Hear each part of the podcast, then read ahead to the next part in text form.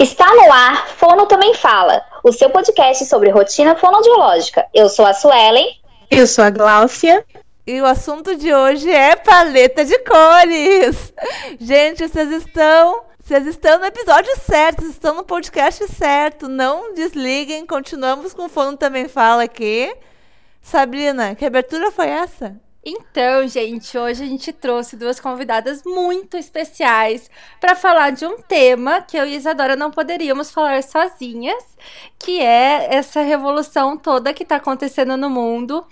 A, a gente passou um tempo pensando como que a gente poderia trazer isso sem ser só um post, né, no Instagram, um post no Facebook.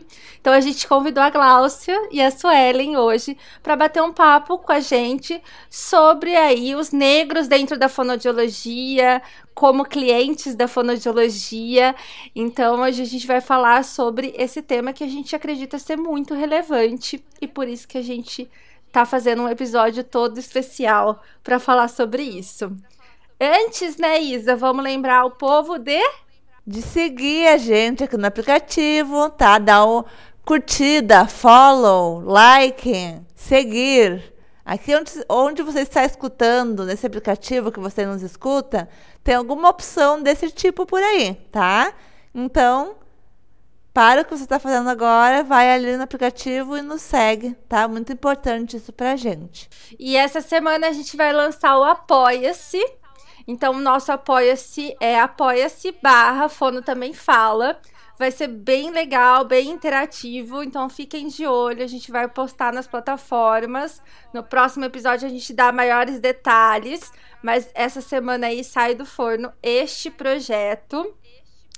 E a gente também quer ouvir, né, vocês, uh, enquanto representantes da sociedade negra, uh, dentro da fonoaudiologia. Então, depois de ouvir esse episódio, vai lá conversar com a gente, posta também uh, o seu lado, o que você vê, né, nessa comunidade fonoaudiológica em relação a isso. A gente também quer saber e ouvir de vocês. Meninas, se apresentem, falem quem vocês são, da onde vocês são, o que, que vocês estão fazendo aqui. Sueli, eu amei a apresentação. O meu nome é Suelen, eu sou de Florianópolis, Santa Catarina. Eu sou fono, formada pela Universidade Federal de Santa Catarina em 2014. Eu tenho um Instagram, Suelen Silva Fono, onde eu trago temas da fonodiologia, trago recursos aí é, para estimulação. A minha área de atuação ela é voltada para a linguagem, também para o processamento auditivo. E eu sou apaixonada pela fonoaudiologia, eu estou muito feliz aqui de estar hoje falando com vocês, é, falando de um tema tão importante. Eu me sinto muito honrada pela oportunidade de dar voz a um assunto é, tão necessário. Muito obrigada mesmo é, pelo convite. Eu sou a Gláucia, Gláucia Batista. Eu tenho o um perfil chamado Maninhos TDL, onde eu represento algumas mães de crianças com dificuldades na aquisição da fala e desenvolvimento da linguagem. O tema principal é transtorno do desenvolvimento na linguagem, que é o diagnóstico do meu filho mais velho. E ele tem oito anos. E o meu mais novo tem quatro, o Breno e o Thales. E eu venho aqui agregar um pouquinho nessa conversa para trazer a experiência de uma mãe negra com dois filhos negros, com transtornos do neurodesenvolvimento e a nossa rotina com tratamentos, terapias e todo esse universo. Então, Adorei estar aqui com vocês. Vamos trocar sobre isso. Tá bem. Glaucia, tu tem então uh, o que? Uns seis anos, estávamos comentando antes, de rotina fonoaudiológica com teu filho, né? Mais ou menos? É, é, o Thales, ele tem oito anos, né? Então, quando ele estava perto dos dois anos, eu comecei a notar um atraso no desenvolvimento da fala dele. Então, eu comecei a buscar tratamento, né? E aí, desde então, eu tenho uma rotina intensa em consultórios de fonoaudiologia, psicologia, terapias. Para mim é uma linguagem bem comum da minha rotina e eu comecei a compartilhar isso de uma forma mais objetiva com outras mães que também gostam de se envolver e entender melhor sobre os tratamentos e tudo que a gente vivencia aqui na nossa rotina com as crianças. Muito bom, eu sou fã, fã do Thales, sou fã número um dele. e é, por que, que a gente pensou em falar sobre isso agora, né? A gente está vivendo um movimento bastante ativo da comunidade negra no mundo inteiro, né? Então a gente teve, infelizmente, o assassinato, né, de uma pessoa negra nos Estados Unidos de forma, é, para mim, assim, é, é chocante de ver. E a partir disso a gente desenrolou aí toda uma reflexão e uma conversa a respeito sobre isso, né? Sobre a minoria, que hoje nem é tanto minoria, e que ainda sofre muito preconceito, sofre muito com racismo. E eu queria saber, assim, de vocês, o que, que vocês é, estão achando de todo esse movimento, né? De tanta gente falando sobre isso. Se vocês acham que realmente acrescenta, o que, que acrescenta, né? De modo geral, assim. É, eu, eu vejo, assim, como sendo um debate extremamente importante, né? Nos últimos, nas últimas semanas, né? Esteve mais em evidência o tema e a gente está vendo várias pessoas falando é, sobre, né? E, e, assim, é um tema tema que a gente precisa discutir, a gente precisa falar, a gente precisa é, discutir mesmo e estar mais presente falando, atuante né, nesse tema que é tão importante e que muitas vezes não tem, não tem voz, né? Sim. Então, é, então é, comentando um pouco o que você disse, acho que nós, negros, sempre fomos maioria. E a questão é justamente essa da falta de visibilidade dos nossos das nossas demandas, das nossas necessidades. E é importante, sim, como a Suelen falou, trazer o debate e naturalizar nossa existência, né? Estamos aí, vocês sempre me seguiram, sempre me apoiaram, mas eu, eu percebo que tem muita gente que não segue ou segue só para ficar ali sugando e não interage, não participa, não dá valor ao trabalho que a gente faz porque desconfia ou porque tem um preconceito que nem tem consciência que tem, né? Mas eu surpreendo muita gente quando eu falo e escrevo, porque as pessoas não esperam isso de uma pessoa preta. Às vezes porque não está acostumada a ver, se envolver, conversar com pessoas pretas. Então, ter essa visibilidade hoje é muito importante para jogar o tema na mesa e conversar sobre o assunto, Sim. sem tabus, sem problemas. Precisamos discutir e mudar esse pensamento para ontem. É isso. É isso que vamos fazer aqui hoje. Eu acho que uma questão importante de falarmos também é sobre a questão do, do reconhecimento, né, de profissionais negros dentro da fonoaudiologia, assim. É, algumas, vou trazer agora aqui algumas vivências, assim, minha, que eu acredito que pode ser também de outras pessoas que já tenham passado pela mesma situação e que eu acho que é importante falar, né, é importante trazer essas, essas questões é, à tona. Então, é, assim, o que, que, mais, o que mais acontece, né? E, e, que o que acontece que, que me deixa sempre é, muito, muito, muito confusa, muito triste, é quando eu entro no consultório, eu vou atender um paciente, eu recebo essa pessoa na porta e a pessoa pergunta, né? Cadê a fono? Eu posso falar com a fono?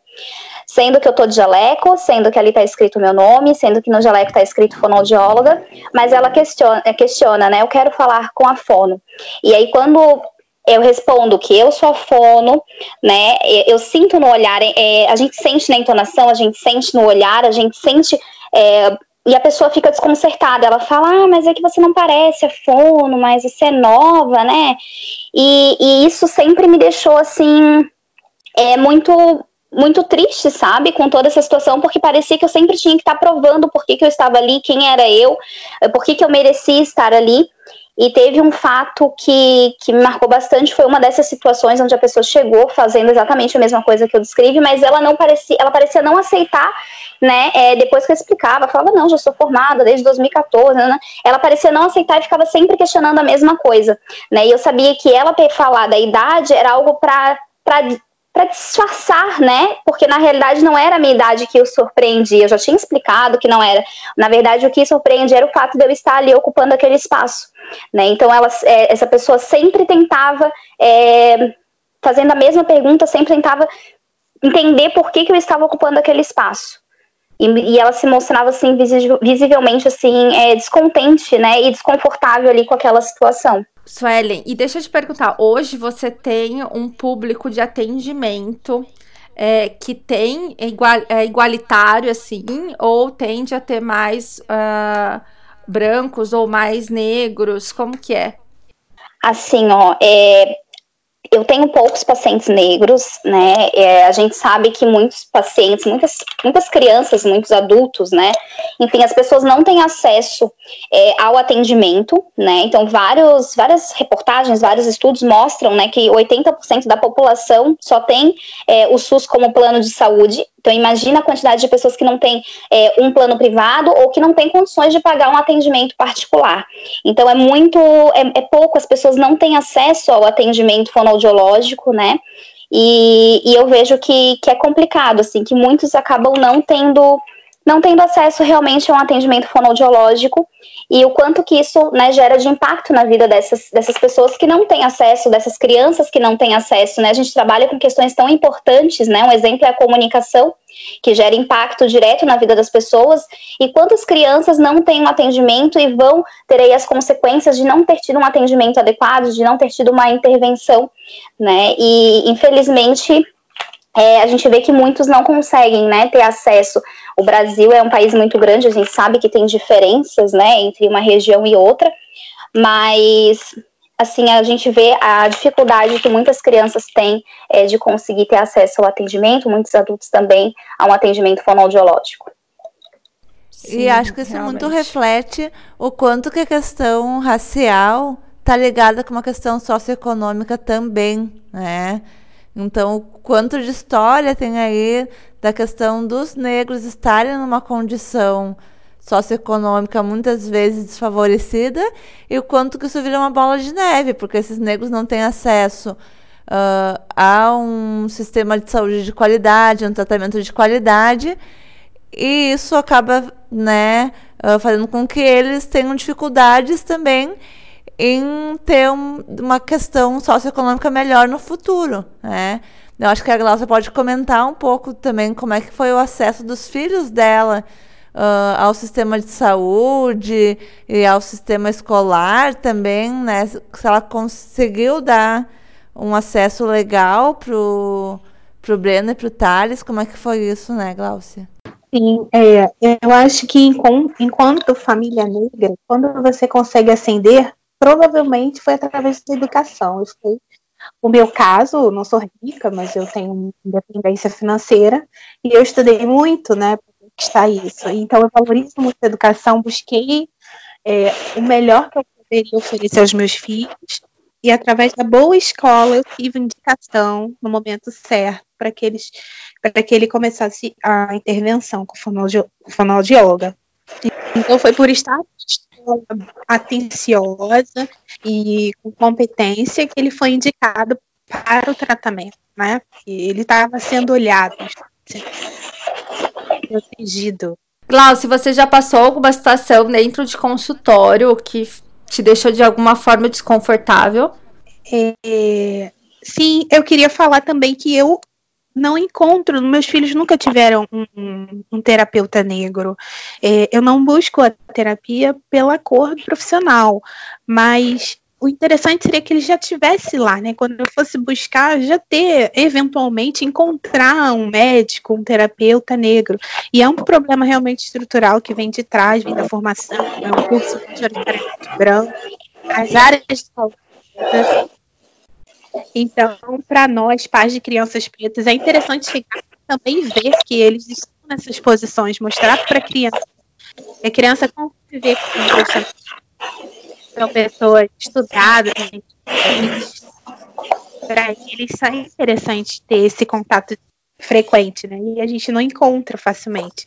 Buscar pela cor é, não é interessante nessa área necessariamente, porque você está procurando que o profissional atenda seu filho, né? cor dele. O interessante é que isso seja natural, que a população negra tenha acesso a esse tipo de formação também. E isso no Brasil é muito complicado.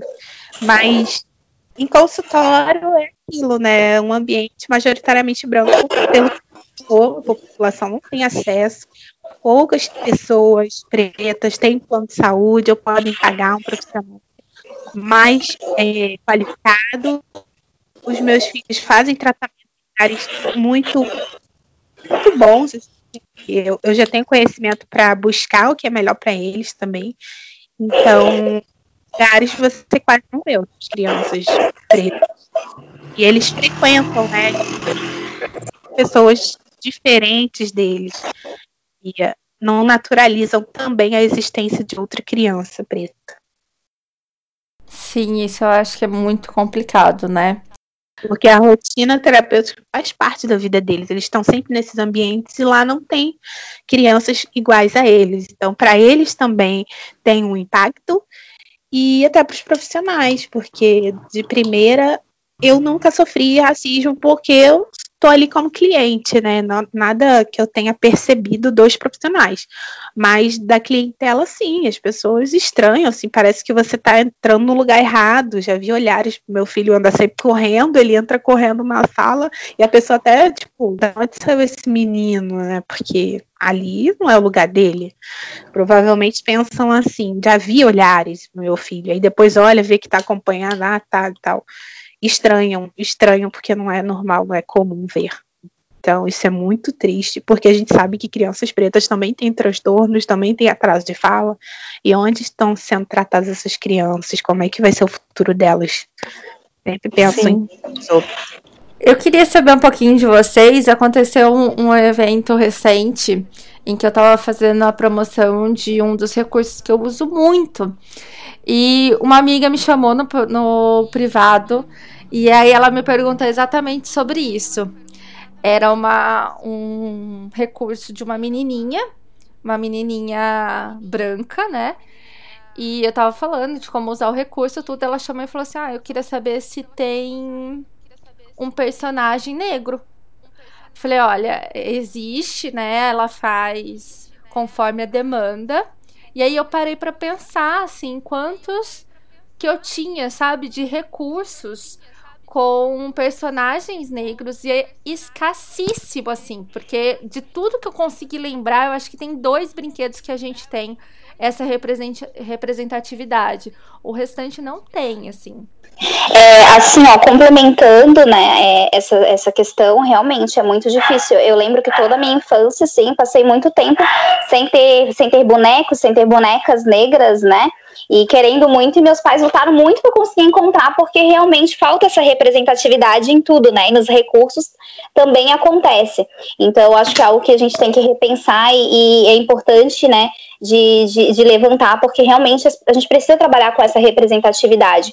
E eu fico muito feliz, assim, quando eu estou no Instagram, eu estou nas redes sociais e o que me motiva também está é que eu vejo outras pessoas entrando em contato comigo, é, é, outras né, meninas entrando em contato comigo, falando é, que tem vontade de fazer a fonoaudiologia, que tem vontade de estudar fonoaudiologia, as meninas negras que têm vontade é, de estar prestando vestibular para fono e acabam se vendo ali dentro daquele espaço. Então isso me motiva muito e me deixa muito grata, porque a gente precisa de representatividade, né? E eu acho que o que nós mais queremos, o que eu mais quero, de fato, é que a gente é, seja reconhecido como profissional, independente da cor né? É, independente da cor, a cor não vai dizer a sua competência se você é mais ou menos competente. Você tem que ser visto como um profissional que você é e aquilo que você executa. Sim, com certeza. Com certeza. Uh, e a gente também queria, assim, abrir um espaço de ideias, né? De como que a gente pode ajudar nesse debate, ajudar nessa ação. É, eu sei que o racismo, ele muitas vezes é velado e a gente acaba por não conhecer a história, muitas vezes utilizar até mesmo termos, né, que podem ser ofensivos. A gente toma sempre muito cuidado com isso, porque eu acho que se for ofensivo para alguém, não tem por que a gente utilizar. Mas aconteceu um, um, episódio não muito antigo, foi recente, em que a gente fez um. gravou um episódio, né, Isa? E muitas vezes eu usei a palavra denigrir. Mas até então eu não tinha nem conhecimento que isso era derivado, né, de, de um palavreado ruim, né, pejorativo. E aí uma ouvinte chamou a gente e falou, a gente não conseguiu editar porque realmente eu usei muitas vezes no episódio, mas a partir disso a gente não usou mais, mas eu, eu vejo assim que muito não se tem nem noção, sabe? Eu acho que a gente não tem isso na escola, a gente não tem isso na faculdade e a gente tem, começou agora a ter nos espaços em comum essa discussão. Então, quem realmente não tem interesse, né, não tem, é, sei lá, nem sei se é interesse a palavra, não sabe realmente, né, desses pormenores. Mas eu acho que muito pode ser feito para contribuir. Mas muitas vezes a gente também não tem a, a mínima noção do que fazer. E eu entendo que dá para ser feito muito mais do que um post. O que, que vocês acham assim disso? Só complementando antes das meninas falarem, até a questão de como convidar a Suelen, como convidar Sim. a Gláucia hoje, foi uma coisa que eu te questionei, né? Porque a gente fica sem saber se. Será que eu convido ela e que eu digo assim, ah, eu quero gravar sobre a tua cor? Um episódio que é sobre a tua cor? Será que ela não vai se ofender? Será que eu não devia fazer assim, abrir uma postagem lá no Instagram e perguntar algum fono negro queira, que queira falar sobre o assunto? Né? Então, até às vezes a gente não sabe nem o quanto que a gente pode invadir essa discussão, vamos dizer assim, né? O quanto é, é um assunto que, infelizmente, a gente fica pisando em ovos, parece. E às vezes a gente deixa de discutir por medo de ofender ou por medo de não conhecer a história, usar palavras erradas. Então, acho que a gente tem que quebrar um pouco essa barreira também de ter medo de falar sobre negro, racismo, o, o medo de usar essas palavras, sabe? O medo de dizer, Suelen, você é uma forno negra. Glaucio, você é uma mulher negra. Ai, você, então, você não quer falar sobre a paleta de cores da sua pele? Você não quer. Acho que isso também a gente precisa uh, discutir de como discutir sobre como discutir, né, o assunto. Exatamente, realmente, porque é, é, o que, que, as pessoas fazem, né? Elas, exatamente, elas têm medo de falar, ah, você é uma, é uma fonojóloga, a Suelen é negra, as pessoas, ah, você é morena, né? As pessoas têm, têm medo e dificuldade de usarem as palavras, né? Então a gente precisa quebrar um pouco disso e, e abrir mais espaços para discussão, porque é assim que a gente vai conseguindo modificar algumas coisas, né? Então espaços assim são extremamente importantes e a gente tem que estar presente e, e falando, e, e, é muito, muito legal da parte de vocês em trazerem esse, assunto, esse assunto tão importante nesse momento. E, e agregando, né? Agregando sempre. Então, não, não temos que, que deixar de falar por medo do que vamos falar, né? É, é importante que, se, que, que, as coisas né, sejam faladas e que aos poucos né, as pessoas também vão aprendendo algumas coisas é, que antes eram naturais, por exemplo, como, a, como falou, né, da questão do denegrir. Então, é, alguém falou e isso se modificou. Então, é, essa modificação que precisa ocorrer, né? E essa modificação se dá através de espaços assim de discussão. É verdade, concordo. E eu acho que as pessoas brancas têm obrigação obrigação de estudar, de entender. Errar é. Vocês não estão na nossa pele, vocês não experimentam o racismo todos os dias. Então não tem como saber o que a gente, a gente passa. Vocês podem estudar, entender a história, reconhecer o lugar de vocês na, sociedade e parar de olhar o mundo como se só existem pessoas existissem pessoas brancas. Eu vejo páginas de profissionais aí que só tem pessoas brancas, usam fotos publicitárias e só pegam pessoas crianças brancas. Então, é naturalizar essa imagem do preto, do negro, naturalizar, trazer para o dia a dia, no cartaz que tem no consultório, no brinquedo, na boneca, no livro. É, tem que estar em toda parte, em todos os lugares, assim como as pessoas brancas estão. Porque só assim que a gente vai ser visto, só assim que a gente vai ser respeitado existindo. É seguindo pessoas negras que são competentes, inteligentes, respeitando seus trabalhos, divulgando da mesma forma. Eu recebo no meu Instagram mães que falam assim: Eu não sei porque eu nunca compartilhei nada seu, acho sua página fantástica nem a pessoa entende de onde vem isso, essa rejeição, esse medo do outro. A gente é colocado como diferente, como quem está do lado oposto, e nós somos, estamos ocupando os mesmos lugares. Então, tem que romper com isso, mas é uma coisa que a gente faz todo dia, reeducando a nossa mente, o nosso olhar, se colocando no lugar do outro e repensando. Por que, que aqui só tem foto de branco? Por que, que aqui a gente tem que aprender a re reconduzir nosso raciocínio, nosso pensamento, porque isso está enraizado há tanto tempo, tanto tempo, que a gente não se dá conta de detalhes, de coisas assim. Quem se dá conta somos nós, negros, que estamos num lugar incômodo, um lugar de quem sente. Então, quando a gente começa a falar incomoda a pessoa branca, ela vai entender. É manifestando, é gritando, é queimando prédio, tá incomodando, a pessoa vai ver que eu do lado de cá estou ferida, eu estou falando, me escute. E é isso que tem que ser feito da parte das pessoas brancas, se colocar no lugar de incômodo. Se colocar no lugar de incômodo é se permitir falar errado num podcast. Vai vir alguém, vai te corrigir, você vai evoluir, vai conseguir falar de uma forma mais adequada. E assim a gente vai transformando. Se permita estar num lugar em que você se sente desconfortável, porque é assim que a gente vive todos os dias. Estamos sempre nos lugares que as pessoas acham que a gente não deve estar. Eu, por exemplo, meus filhos, consultórios que só tem pessoas brancas. Você acha que eu não me incomodo? Às vezes eu me incomodo, sim, porque as pessoas nos olham estranho, nos olham como, como quem questiona, né, o que você está fazendo aqui. Esse é um lugar que me incomoda. Mas eu preciso estar ali, eu encaro, eu sigo em frente, eu vou ganhando minha confiança e vou seguindo. E é assim que a gente aprende a sobreviver e a mudar, a transformar. Hoje eu estou aqui falando, agradeço o espaço e alguém vai aprender alguma coisa com isso. Então é preciso falar do jeito que você souber e estudar e tentar entender, se incomodar. E aí você vai conseguir transformar e se transformar, né? Com certeza. Eu acho que uma coisa muito importante que você citou, Glaucia, é a questão da empatia. Né? A gente fala tanto de empatia dentro do atendimento atípico, né? Que a gente precisa acolher, que a gente precisa se colocar no lugar da mãe, se colocar no lugar desses cuidadores. E eu acho que nessa questão também não é diferente, né? Então, eu imagino a gente estar. Eu, é, eu estive em um, um estado que me marcou muito, assim, que por ser paulista, eu sofri coisas que eu nunca imaginei que eu iria sofrer. E quando a gente passou por isso, que não foi só eu, né? Eu e meu marido estávamos nesse estado para se mudar, enfim, em outro momento da nossa vida.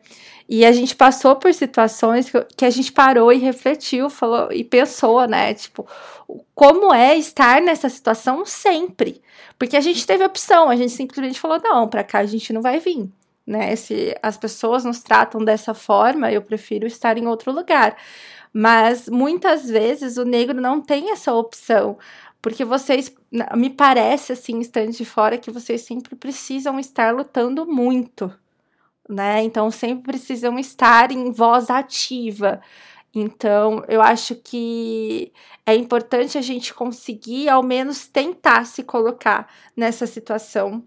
Ainda que não consiga, eu acho que a tentativa é válida para tentar é, entender mesmo, né? O que seria isso se um dia a gente passasse por qualquer coisa que seja parecida com o que vocês passam todos os dias, em todos os lugares. E outra coisa que eu acho extremamente importante é isso: é ter voz, ter é, representatividade na rede social. Pode parecer uma coisa muito superficial, mas eu tenho certeza que muitas fonoaudiólogas olhando a Suelen e muitas mães olhando você, Gláucia, elas se sentem acolhidas, elas se sentem capazes né? Então, eu acho que isso é extremamente importante hoje. A rede social faz muito parte do nosso dia a dia. Raramente você encontra alguém que não está nas redes. Então, acho que é muito importante ter pessoas é, com voz nesses espaços. Antes teve uma conversa antes de gravar esse episódio e uma fala da Glaucia me marcou muito, porque todos os dias eu me descubro racista. Eu acho que isso é muito importante a gente falar e ter, ter essa consciência, assim, olha, olha só, eu sou racista, olha porque eu penso de tal forma e nunca nem percebi o quanto racista eu sou, né? Porque eu estava me achando uma pessoa super anti-racismo, fazendo postagens no Instagram usando imagens de mulheres negras. Então, quem acompanha o Fono Também Fala pode perceber que faz um tempo já que a gente vem usando imagens de mulheres gordas, de mulheres negras, tentando ter uma representatividade grande, sim. Mas sempre que eu uso uma imagem de uma mulher negra, eu ponho uma mulher negra maravilhosa, empoderada, arrumada. E esses dias eu fui fazer uma postagem na minha página pessoal com imagem de criança. E eu ia botar um negro cadeirante. E daí pensei, ah, não. Vou botar o branco cadeirante e o negro bonito do lado. Porque cadeirante e negro é demais, né? Tipo, você botar na mesma imagem um negro e cadeirante, né? Tipo assim, por quê? Por que, que a gente tem que também forçar essa imagem uh, de um negro que não são todos os negros que são empoderados, que são, né? Por que, que o negro não pode ser autista como os brancos são autistas? Por que, que o negro não pode ser deficiente? A gente vai estar, tá, né, assim, que nem a Glaucia falou, é, é coisa demais para uma discussão só, né, Glaucia? Botar um negro e um deficiente na mesma imagem, tipo assim. Pois é, né? Eu acho que sempre vai haver conflitos. É, até as próprias pessoas pretas estão descobrindo muita coisa sobre si mesmas. Porque se você pensar, faz muito pouco tempo que o negro descobriu que é gente, que existe, que pode sentir, que pode falar, que pode. Entendeu? Então, é um discurso, é uma conversa muito recente e a gente não entende muita coisa. A gente está descobrindo o nosso próprio cabelo, imagina. É, um cabelo que foi tão maltratado e agora você tem produtos para você tratar e descobrir seu cabelo. Isso é muito recente. Então, é normal não saber o que fazer, mas a gente vai tentando e vai ouvindo outras pessoas. Como você se sente se eu colocar essa imagem? Eu acho que a conversa é o melhor caminho, é perguntar ao outro como ele se sente, até em consultório, nas suas práticas, como é que eu me retrato? Seja sincera, não sei. Pergunta e a pessoa diz e fica tudo às claras. Eu acho que o diálogo é o melhor caminho, não tem jeito. Porque são coisas novas até para nós mesmos. É, é, é uma questão que eu também me questiono muito, assim, porque eu tenho dois filhos e o meu filho é autista e ele é negro e nós não somos ricos, milionários, famosos, nós somos pessoas comuns. Cara, qual é a posição do meu filho nessa sociedade? Nessa sociedade racista, classicista. E, gente, eu começo a pirar se eu pensar em tudo isso, entendeu? Então vamos, vamos trabalhar, olha para frente, constrói, acredita.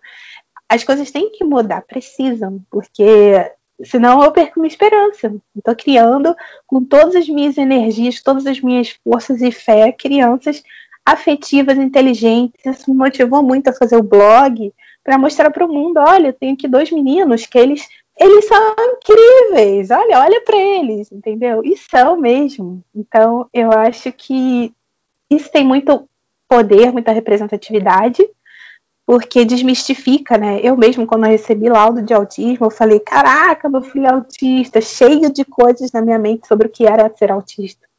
E eu fui vivenciando a rotina com uma criança autista e vi que não era nada daquilo que eu imaginava antes. E hoje eu posso falar e mostrar o meu autismo, o meu filho autista, ele é incrível, ele é maravilhoso, ele é super capaz e ele vai peitar esse mundo aí. E eu espero que o mundo esteja melhor para recebê-lo também, para aceitá-lo. Todos esses rótulos que ele carrega, que ele consiga, debaixo de tudo isso, mostrar quem ele é. Isso é o mais importante olhe para a pessoa, para quem a pessoa é, independente dos rótulos que vem por cima. Maravilhoso. Muito bons apontamentos, e eu acho que essa questão de é, também é, né? E também do mais, né? Que a gente vê, ah, é preta, mas é boa profissional. Por que essa questão do mais, né? É, é preta, mas é isso.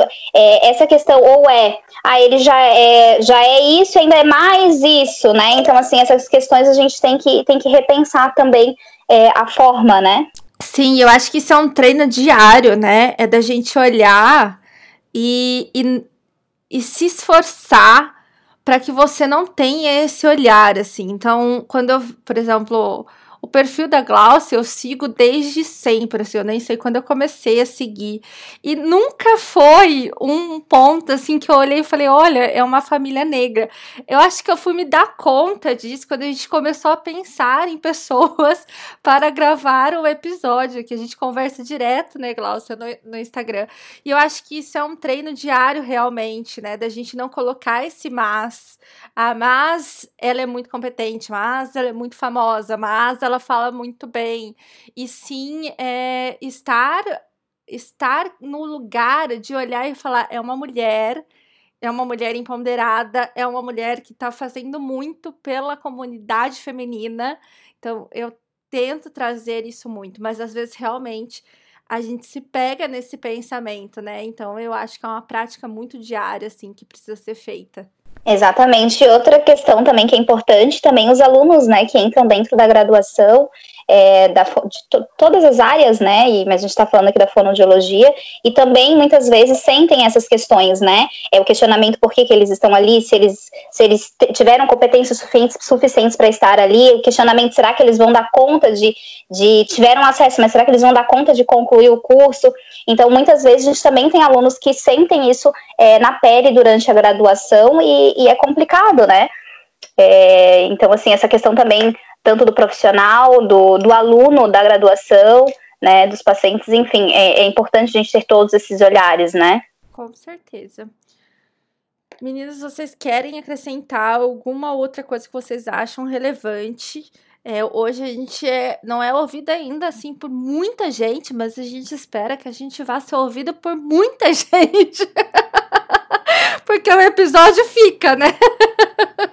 Tem alguma coisa que vocês queiram colocar que não foi falado, que a gente não levantou? Bom, eu acho que vale, né, é, discutir sobre essas opções que vocês têm nas suas práticas de para incluir mais, é, oferecer um serviço mais acolhedor para pacientes negros, seja em função de sua classe social, ou em função de, de representatividade, mas entender que o seu trabalho promove uma transformação na vida dessa pessoa e também tem um reflexo nesse racismo estrutural, porque se você dá uma oportunidade daquela pessoa se desenvolver, é, amplia as capacidades dela de acessar outras informações, outros conhecimentos, de crescer, você também está trabalhando de forma antirracista.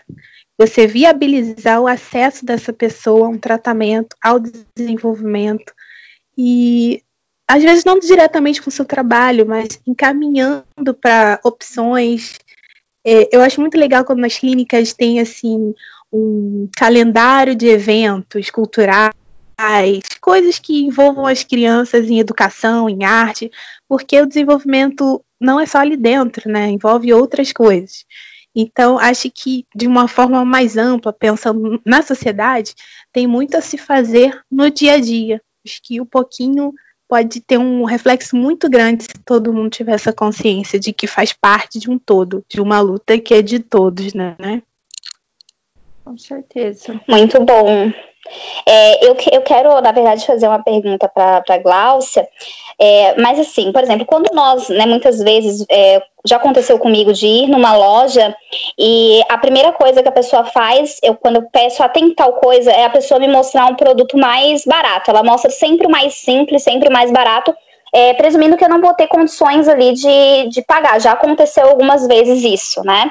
E dentro, dentro do, dessa tua rotina, Glaucia, com os teus filhos, já aconteceu disso, das pessoas é, dentro da, da, área da saúde, né, é, deixarem de fazer é, algum encaminhamento, deixarem de fazer algum pedido, alguma solicitação por é, presumirem que, que você não vai ter condições de arcar com aquilo ali? Tu já notou alguma vez isso?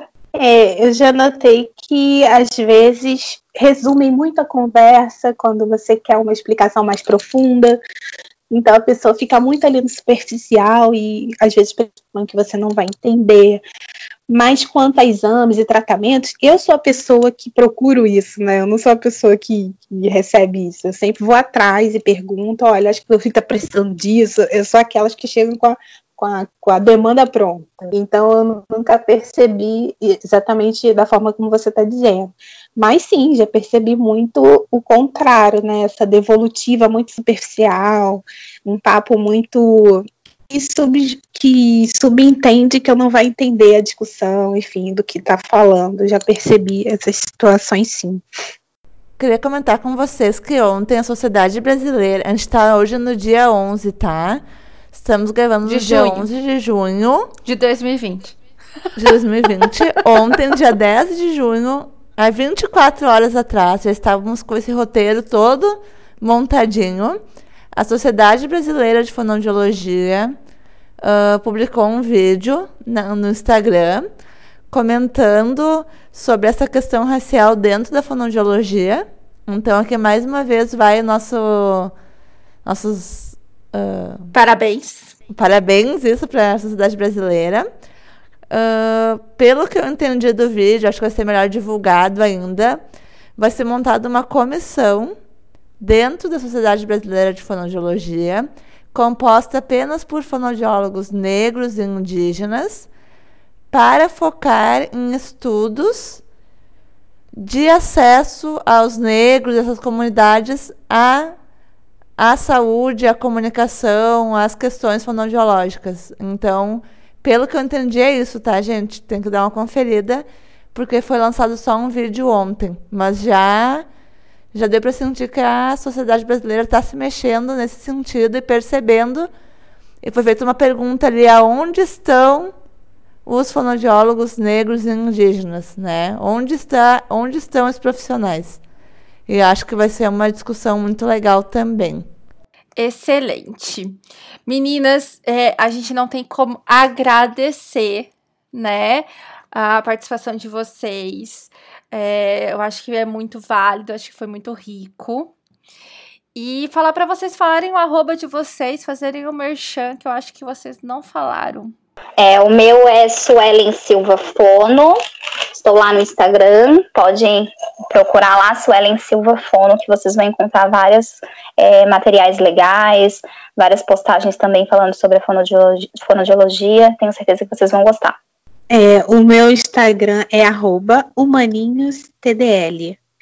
E eu sou licenciada em História e bacharel em Ciências Econômicas, trabalho na área de Economia e estou resgatando. trabalho na área de Economia, mas tenho essa afinidade com educação, porque foi minha primeira formação, então é, eu falo muito sobre educação, sobre como ensinar para crianças com dificuldade na fala e na linguagem. E é isso, compartilhe um pouco do que eu sei com quem precisa. Então é isso, gente. Sigam as meninas, sigam a Suelen, sigam a Glaucia. A Glaucia a gente estava há muito tempo já, né, Sabrina? Já falamos muito dela. A gente, nos assim, a gente sai chamando todo mundo no podcast, a gente e eu. Né? Isadora é mais controlada. Aí depois as pessoas vêm e falam assim: quando a gente vai gravar o episódio do podcast? Gente, a gente tem uma lista pra gravar. E a, E a Suelen foi um Suelen. pedido, né? A Isso. Suelen foi um pedido dos nossos ouvintes. Nós postamos uma caixinha de perguntas. Quem Tá vocês certo, querem ver lá, né? Ouvir no podcast. E botaram lá Suelen Silva. Então, conseguimos! Ela fala muito bem, muito gostoso de ouvir. Ai, gente, eu acho que a Sabrina vai me trocar depois que a Suelen abriu esse episódio daquela forma, falando tão bonito. eu acho que a Sabrina vai me trocar. Gente, muitíssimo obrigada. Obrigada por ouvir até aqui. Não esquece de seguir a gente em todas as redes sociais, de seguir a gente aonde você tá ouvindo aqui, ó. Pausa, já vai lá seguir, finaliza o episódio, segue a gente e nos procurem para falar o que, que vocês estão achando, o que, que vocês acharam e qual a experiência de vocês sobre o assunto. Até mais, um beijo para todo mundo. Um beijo, gente. Obrigada. Beijo. Beijo.